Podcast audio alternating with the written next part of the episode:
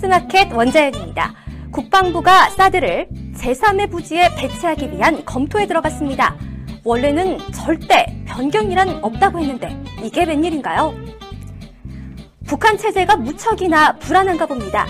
북한에서 제일 잘 나가는 집안의 외교관이 가족과 함께 망명했는데요. 잠시 후 뉴스 초점에서 짚어보겠습니다. 17일간 전 세계를 뜨겁게 달궜던 리우올림픽이 오늘 폐막했는데요. 우리나라는 당초 목표했던 종합순위 8위를 달성했습니다. 잠시 후 펀펀 스포츠에서 함께 알아볼게요. 오늘도 카톡에 친구 추가하는 거 잊지 마시고요. 여러분의 많은 참여와 제보도 기다리고 있을게요.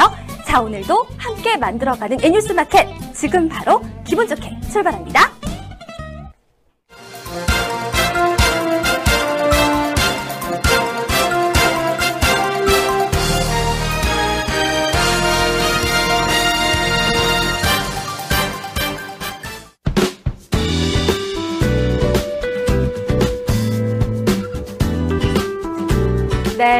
네, 지난주 광복절인 관계로 한 주 쉬어서인지 유달리 여러분들이 보고 싶었던 한 주였습니다. 이렇게 다시 만나게 되니까 정말 기쁜데요. 그럼 이 기쁜 마음 가라앉기 전에 N뉴스 마켓 기분 좋게 출발합니다.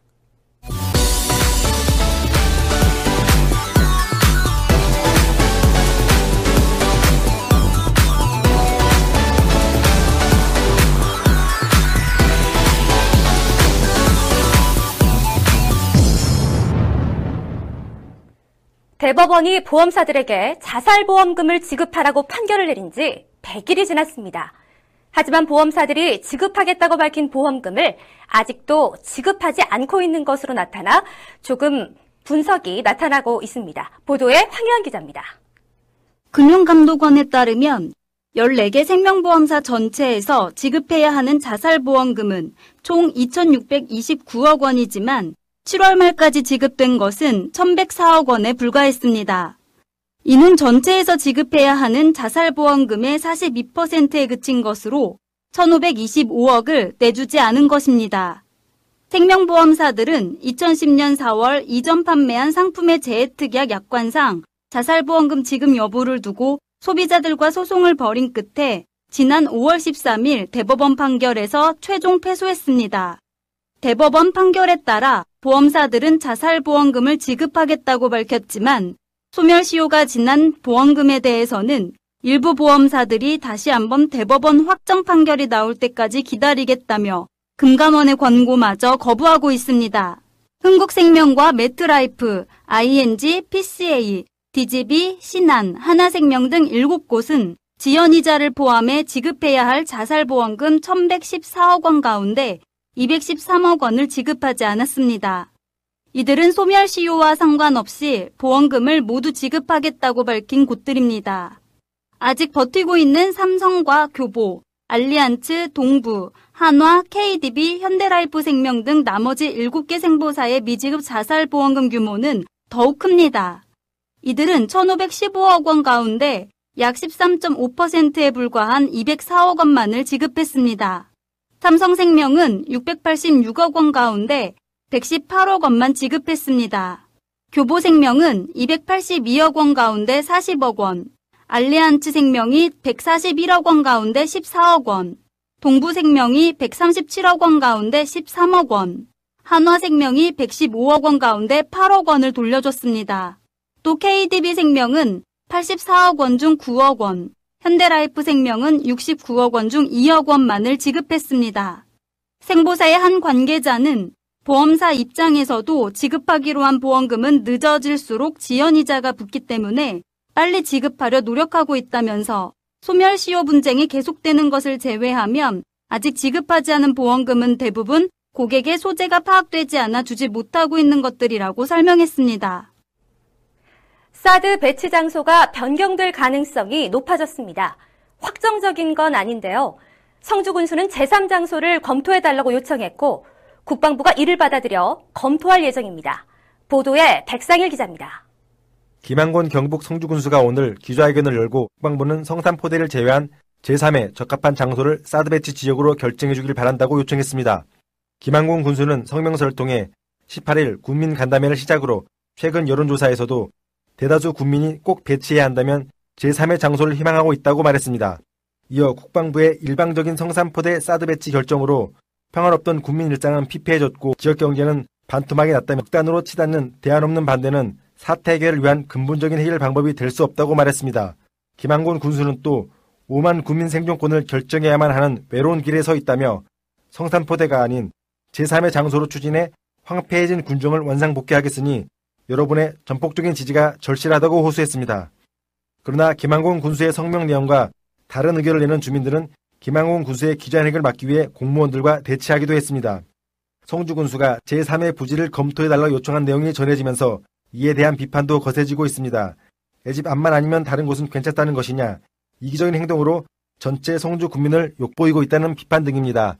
한편 국방부는 성주군이 사드를 성산포대를 제외한 성준의 제3의 장소에 배치해달라고 요청한 데 대해 지자체와 긴밀하게 협조하면서 6개 부지 가용성 평가 기준을 적용해 빠른 시일 내 현재 거론되는 제3 후보지들을 평가할 것이라고 밝혔습니다. 한국은행이 기준금리를 1.25%로 낮추면서 은행이자보다 높은 수익률을 낼 수 있는 오피스텔이 최적의 투자처로 각광받고 있습니다. 보도에 황현 기자입니다.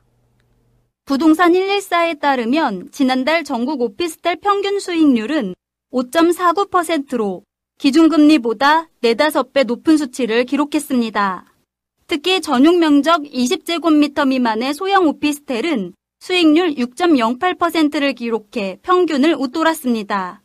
금리 인하로 은행 수익률이 사실상 제로가 되면서 금리보다 수익률이 높은 오피스텔 시장으로 투자자들이 몰린 영향입니다. 여기에 오피스텔은 주식, 펀드 상품 등에 비해 안정적으로 원금을 유지할 수 있고 시세에 따른 차이까지 기대해 볼 수 있어 새로운 투자처를 찾는 수요자들에게 높은 관심을 끌고 있습니다. 무엇보다 전문가들은 저금리 기조가 장기화되는 상황에서 소형 오피스텔의 인기가 더욱 높아질 것으로 전망하고 있습니다. 소형 오피스텔은 투자 금액이 아파트보다 저렴하고 가격 부담이 적기 때문입니다. 특히 출퇴근이 편리해 직장인 수요를 잡을 수 있는 역세권과 대학생 수요가 끊이지 않는 대학가 인근 오피스텔은 탄탄한 배우 수요로 선호가 높습니다. 서울 지하철 2호선 이대역 4번 출구 인근의 이화인 빗달에는 전용 면적 19제곱미터의 매매가가 1억 3,500만 원입니다. 분양가 대비 5,411만 원 올랐습니다. 또 서울대 입구역에서 도보 5분 거리에 있는 관악 맥스텔은 전용 면적 30제곱미터의 매매가가 1억 3,500만 원으로 분양가 대비 4,806만 원 상승했습니다. 이 오피스텔은 보증금 1,000만 원에 70만 원에서 75만 원의 월세 시세를 유지하고 있습니다. 분양시장 관계자는 교통이나 상권이 잘 갖춰져 있어 고정적인 임대 수익뿐 아니라 가격 상승까지 기대해 볼 수 있는 지역의 오피스텔을 골라야 한다고 조언했습니다. 스포츠 소식입니다. 김시우가 미국 프로골프 PGA 투어 대회에서 생애 첫 우승을 차지했습니다. 이로써 김시우는 최경주와 양용은, 배상문, 노승열에 이어 PGA 투어 역대 5번째 한국인 우승자가 됐습니다. 보도에 김한나 기자입니다. 김시우는 오늘 열린 PGA 투어 윈덤 챔피언십 최종 라운드에서 버디 6개, 보기 3개로 3언더파 67타를 기록했습니다. 최종 합계 21언더파 259타를 적어낸 김시우는 영국의 루크 도날드를 5타 차로 따돌리고 우승컵을 들어 올렸습니다. 김시우는 지난 2012년 PGA 투어 qualifying school을 역대 최연소로 통과했으며 21세 2개월의 한국인 최연소 챔피언 기록을 세웠습니다. 종전 기록은 노승열이 2014년 4월 취리히 클래식 우승 때 기록한 22세 10개월이었습니다. 4타차 리드를 안고 최종 라운드에 나선 김시우는 긴장감을 털어내는 게 숙제라던 전날 걱정과 달리 초반부터 버디 사냥에 나섰습니다. 그는 1번 홀부터 두 번째 샷을 홀 한 뼘 거리에 붙이며 쉽게 버디를 잡아냈습니다. 9번 홀까지 버디 3개를 더 보태며 순항하던 김시우는 세 타를 잃으며 흔들렸지만 추격하던 도널드와 짐 퓨릭 등도 주춤한 덕에 타수차를 지킬 수 있었습니다. 세 타 차로 쫓아온 퓨릭이 3퍼트 보기로 주저앉은 15번 홀에서 김시우는 두 번 만에 가볍게 1타를 줄이며 4타 차로 달아났습니다. 페덱스 순위를 무려 15위로 끌어올린 김시우는 오는 25일 개막하는 PGA 투어 플레이오프 첫 대회 바클레이스에 출전해 또 한 차례 도약에 도전합니다. 국내 진출을 앞둔 미국 전기차 업체 테슬라가 동해를 일본해로 표기하고 독도를 지도에서 누락해 국내 대중들의 공분을 사고 있습니다. 보도에 황현 기자입니다. 테슬라는 지난 19일부터 한국어 홈페이지를 개설하고 사전 계약에 돌입했습니다. 그런데 테슬라 찾기 항목 지도에 동해를 일본해로 표시했습니다.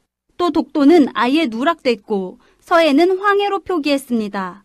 테슬라가 구글 지도를 사용해 이같이 표기된 것으로 보입니다. 이번 표기 논란은 테슬라의 현지화 노력이 부족했다는 지적입니다.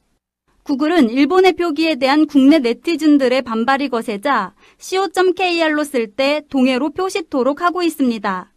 테슬라가 조금만 신경을 썼다면 충분히 해결할 수 있는 문제인 것입니다. 일본의 표기 문제는 국내에서 심각한 문제로 대두되고 있습니다.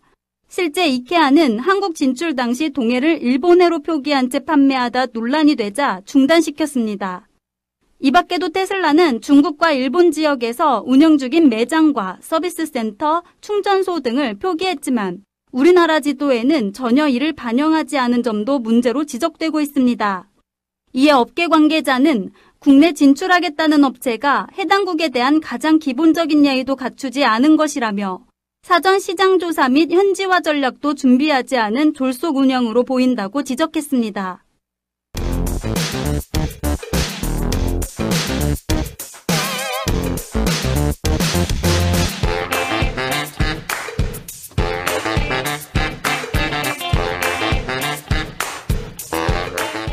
뉴스 초점입니다. 태영호 주 영국 북한 대사관 공사가 지난주 망명해 우리나라로 들어왔습니다. 황장엽 이후 고위급 북한 주민의 탈북이 이어지고 있는데요. 이를 두고 북한 체제의 문제점이 드러난 사건이라는 얘기가 흘러나오고 있습니다. 북한에 대한 주민들의 불만이 고조되고 정권 유지에 위기가 찾아왔다는 건데요. 박근혜 대통령은 오늘 을지 국가안전보장회의를 주재하고 최근 북한 엘리트층조차 무너지고 있고 북한의 주요 인사들까지 탈북과 외국으로의 망명이 이어지고 있다며 심각한 균열 조짐을 보이면서 체제 동요의 가능성이 커지고 있다고 말했습니다. 북한의 균열 문제는 태영호 공사의 탈북으로 더욱더 부각되고 있는데요. 태영호 공사의 탈북의 의미는 어떤 것인지 백상일 기자와 함께 알아보겠습니다. 백상일 기자, 먼저 태영호 공사 어떤 인물인가요? 태영호 공사는 요즘 우리식으로 말한다면 그야말로 금수저를 물고 태어난 사람입니다. 태영호 공사의 아버지는 전 인민군 대장으로 항일 전쟁 당시 김일성의 전령병으로 활동한 적이 있는 빨치산 1세대입니다. 부인 오혜선 역시 빨치산 집안 출신으로 조부인 오백룡 전 노동당 군사부장은 김일성 주석의 존으로 알려진 빨치산 1세대입니다. 자신과 부인까지 빨치산 집안인 태영호 공사는 그야말로 출신 성분을 본다면 북한 내 최고위층으로 분류될 수 있습니다. 네, 그렇다면 북한에서 인정받으면서 생활을 하다가 왜 망명을 결심하게 된 걸까요? 태영호 공사의 귀순 원인에 대해서는 아직 명확하게 밝혀진 것은 없습니다. 다만 자녀들의 장래와 북한 체제의 불합리함이 복합적으로 작용한 것으로 분석됩니다. 둘째 아들은 대학 진학이 예정돼 있었는데 태영호 공사는 북한으로 들어가는 명령을 받았기 때문입니다. 영국에서 자란 자녀들이 북한으로 가게 된다면 현지 생활을 적응하지 못하고 불행하게 될 가능성이 높다는 판단을 했을 것으로 보입니다. 네, 자녀를 위해서 목숨을 건 남한행이라니 아버지의 마음은 정말 어디든 같은가 봅니다. 부모의 마음은 어디든 별반 다르지 않을 것입니다. 그런데 태영호 공사의 망명이 단순히 자녀들을 위해 선택한 것은 아니라는 분석도 있습니다.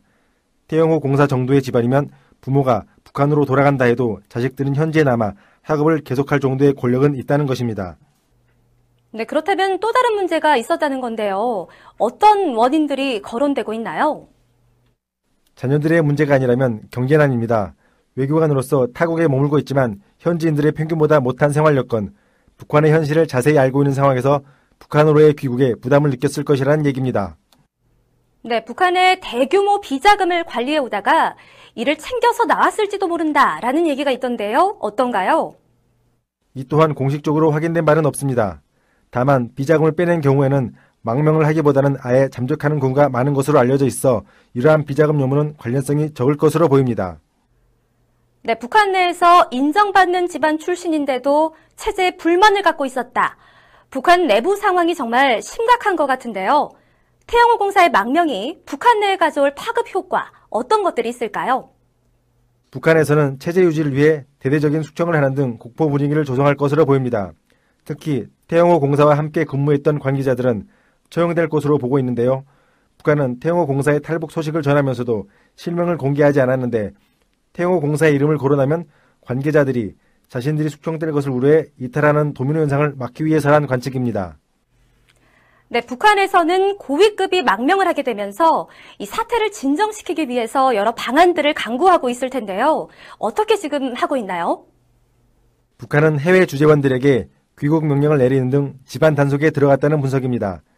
귀국 명령을 따른 북한 주민들로 인해 평양행 도선의 티켓이 품귀 현상을 빚고 있다는 얘기까지 나올 정도입니다. 북한으로서는 그만큼 불안하다는 얘기일 것입니다. 네, 고위급 인사가 넘어온 것은 이번이 처음은 아닙니다. 전례로 황장엽 전 노동당 비서가 있었는데요. 그때와는 어떤 차이점이 있나요? 황장엽은 서열상으로는 태영호 공사보다 훨씬 고위직을 차지하고 있었습니다. 그러나 태영호 공사의 남한행이 주목을 받는 것은 태영호 공사의 집안 때문입니다. 앞서 말씀드린 것처럼 최고 가문의 출신임에도 체제를 부정하고 나왔다는 것은 그만큼 북한 현실이 암담하다는 것을 보여주는 것이라고 할 수 있습니다. 네, 태영호 공사가 일반 세터민들과는 좀 다른 생활을 하게 될 텐데 앞으로 우리나라에서 어떤 생활을 하게 되죠? 우리 정보당국과 영국 정보당국 등의 협력을 통해 귀순하긴 했지만 그렇다고 해서 바로 국내에서 어떤 역할을 할 수 있는 것은 아닙니다. 국내에서는 다시 귀순 동기와 진실성 여부를 검증하게 되는데요. 태영호 공사의 출신이 출신이니만큼 일반인 탈북자와는 검증 방식에서도 차이가 있을 것으로 보입니다. 고급 정보와 북한 내 기밀, 비자금 요구 등에서도 심도 있는 조사가 이루어질 것이라는 예상입니다. 이렇게 조사가 마무리되고 문제가 없는 것으로 결론난다면 먼저 탈북한 북한의 고위급 인사들과 유사한 일을 하게 될 가능성이 높습니다. 황장엽은 탈북 후 저술활동과 강연 등의 대외 활동을 주로 해봤습니다. 또 콩고 북한 대사관에서 1등 서기관으로 근무하다가 1991년 탈북한 고용하는 국가안보전략연구원 부원장을 맡고 있으며 잠비아 주재 북한 대사관에서 3등 서기관으로 근무하다가 1996년 탈북한 현성일도 같은 연구원에 있습니다. 태영호 공사는 황장엽과 같이 외부 강연과 저술 활동을 통해 북한의 실상을 알리거나 북한 관련 연구원에서 활동할 것으로 보입니다. 네, 북한에서 탈북한 주민들에게는 보로금 같은 보상금이 주어지는데 이걸 태영호 공사도 받게 되나요? 네, 보로금은 탈북 당시 소지한 정보와 물품 등에 대한 가치를 따져서 지급하게 되는데요. 200만 원에서 많게는 1억 원까지도 지급됩니다. 황장엽의 경우 최고의 급입을 감안해 2억 5천만 원 정도가 특별 지급된 것으로 알려졌는데요. 태영호 공사는 심사를 결과 봐야 하겠지만 황정엽보다 더 많은 보로금을 받을 것이라는 분석이 우세합니다. 네, 북한 고위층의 체제 이탈, 태영호 공사의 망명은 국제사회에서 더욱더 고립되고 있는 북한 현실이 또다시 드러난 모습이 아닐까 생각해 봅니다. 백상일 기자 얘기 잘 들었습니다.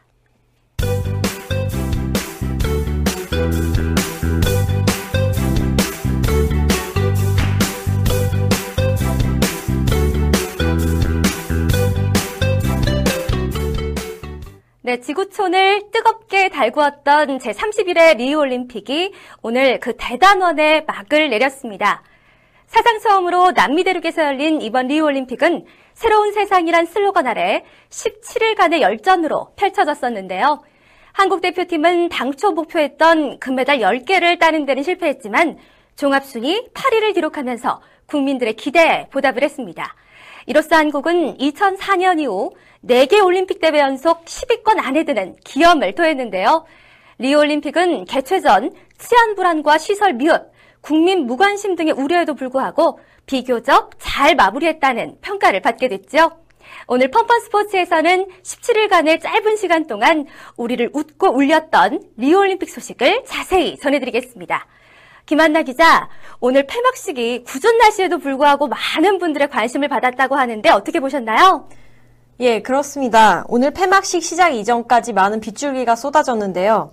올림픽의 화려한 축제를 즐기기 위한 전 세계 선수들과 관중들의 흥을 막지는 못했습니다. 이번 폐막식은 손목시계를 발명한 브라질의 발명가 아우베르투 산투스 뒤몽으로 분장한 배우가 시계를 들여다보며 시작됐습니다. 이후 리우데 자네이루의 아름다운 자연 환경이 배경이 된 후 브라질 삼바의 전설 마르티뉴 다 시우바의 공연이 펼쳐졌습니다. 이어 브라질 국가가 울려 퍼졌고 리우올림픽 대회에 참가한 전 세계 206개 각국 국가 선수단과 난민 대표팀 등이 국기를 앞세우고 나란히 경기장에 입장했습니다. 네, 폐막식은 개막식과는 달리 국가별로 순서가 없이 선수들이 모두 뒤섞여서 함께 등장을 했는데요. 새로운 세상이란 슬로건으로 환경과 또 조화를 강조했던 리우올림픽답게 다양한 볼거리들로 한데 채워졌다고 하죠. 예, 선수들이 입장한 뒤 세계적인 DJ들이 흥겨운 곡을 연주하면서 환경 보호의 메시지를 담은 공연들이 이어졌습니다. 이어 토마스 바흐 국제올림픽위원회 위원장의 폐회 연설이 시작됐고 각국 선수단은 비를 맞으면서도 즐거운 삼바 음악 속에서 화려한 축제를 즐겼습니다. 올림픽 채널 개국을 알리는 줄리아 마이클스, 카이고의 콜라보레이션 축하 무대도 있었습니다. 아울러 IOC 선수위원으로 선출된 유승민 위원은 이날 러시아의 육상 스타 이신바에바를 비롯해 3명의 선수위원들과 함께 브라질 리우 올림픽 자원봉사자들의 노고를 격려했습니다. 폐회식의 마지막은 밤하늘을 수놓은 불꽃놀이와 레이저쇼가 대미를 장식했습니다. 네, 굳은 날씨에도 그 축제를 즐기는 선수들의 모습이 참 인상적입니다. 특히 이번 폐회식에서는요, 아베 신조 일본 총리가 게임 캐릭터 슈퍼마리오 분장을 한 채 깜짝 등장해서 무척이나 화제를 모았다고 전해지는데 사실인가요? 예, 차기 올림픽인 2020년 도쿄 올림픽을 소개하는 시간이 약 8분 동안 주어졌는데요. 여기서 일본의 아베 신조 총리는 리우 올림픽과 도쿄 올림픽을 이어주는 빨간 공을 리우의 폐막식장으로 가져오는 역할을 맡아 슈퍼마리오 복장으로 등장해 눈길을 끌었습니다. 자국 선수들과 콘텐츠 애니메이션을 이용해 도쿄 올림픽을 소개한 일본의 영상에도 관심이 이어졌습니다. 네, 아베 총리의 등장은 정말 잊지 못할 등장이 아닌가 싶습니다. 이번 리우올림픽은요, 전 세계 206개 나라, 만 천여 명의 선수들이 참가해서 총 308개의 금메달을 놓고 경기를 펼쳤는데요. 한국 선수단은 금메달 9개, 은메달 3개, 동메달 9개를 수확하면서 종합순위 8위를 기록했죠. 그렇습니다. 한국은 양궁이 올림픽 사상 최초로 남녀 개인전과 단체전을 석권하며 금메달 4개를 휩쓸었습니다. 태권도는 금메달 2개, 동메달 3개 등 출전 선수 5명이 모두 메달을 따냈습니다. 펜싱에서는 한국 남자 에페의 첫 올림픽 금메달을 선사한 박상영이 금맥을 이었고 사격의 진종호는 대역전 드라마를 만들어내며 50m 권총 금메달을 목에 걸어 사격 역사상 최초로 개인 종목 3연패를 달성했습니다. 신태용 감독이 이끈 남자 축구 대표팀은 사상 최초로 대회 2회 연속 8강 진출에 성공했지만 온두라스의 덫에 걸려 4강전에 나가지 못했습니다. 112년 만에 올림픽 무대에 복귀한 골프에서는 여제 박인비가 금메달을 추가했습니다. 네, 다시 봐도 정말 자랑스러운 우리 선수들입니다. 특히나 이번 리우올림픽에서는요, 정말 풍성한 기록들이 정말 많이 남아서 눈길을 끌었는데요. 전통의 스포츠 최강국, 미국은 이번 올림픽에서 총 121개의 메달을 쓸어 담으면서 런던 올림픽에 이어서 이번 올림픽에서도 최정상에 섰습니다. 네, 그렇습니다. 미국은 금메달 46개, 은메달 37개, 동메달 38개 등 총 121개의 메달을 쓸어 담아 종합 우승을 거머쥐었습니다. 이번 올림픽을 끝으로 은퇴하는 미국의 수영 황제 마이클 펠프스는 금메달 5관왕에 등극하는 영광을 누렸는데요. 이미 올림픽 통산 최다 메달, 최다 금메달 기록을 보유 중이던 펠프스는 개인 통산 올림픽 메달 수를 28개로 늘렸습니다. KT 레데키가 금메달 4개, 은메달 1개를 따 4관왕에 올랐습니다. 네, 기록 얘기가 나와서 말인데요. 또 기록하면 인간 번개, 우사인 볼트를 빼놓을 수가 없겠죠. 볼트는 남자 계주까지 석권을 하면서 올림픽 3회 연속 3관왕에 등극하는 대기록을 완성을 했습니다. 네, 우사인 볼트는 2008년 베이징 올림픽, 2012년 런던 올림픽에 이어 육상 남자 100m, 200m, 400m 계주 금메달을 쓸어 담아 육상 단거리 3연속 3관왕이라는 불멸의 기록을 썼습니다. 볼트는 9초 81로 100m 3연패를 이룬 후 200m에서도 19초 78의 기록으로 3회 연속 금메달에 성공했습니다. 곧이어 벌어진 400m 계주에서도 자메이카의 마지막 주자로 나서 폭발적인 스퍼트로 일본을 따돌리고 3연패를 이뤄냈습니다. 네, 이렇게 17일간의 리우 드라마가 성대한 막을 내렸는데요. 올림픽 기간 동안 전 세계 국민들이 모두 하나가 되어 울고 웃었습니다. 올림픽에 참가한 각국 선수들의 열정, 그리고 아름다운 도전에 다시 한번 뜨거운 박수를 보냅니다. 4년 뒤 전 세계의 또 선수들은 도쿄올림픽에서 만나게 될 텐데요. 그 이상의 감동을 또 기대해 봅니다. 오늘 펀펀 스포츠 소식 여기까지고요. 다음 주에도 생생한 스포츠 이야기로 다시 한번 찾아뵙도록 하겠습니다.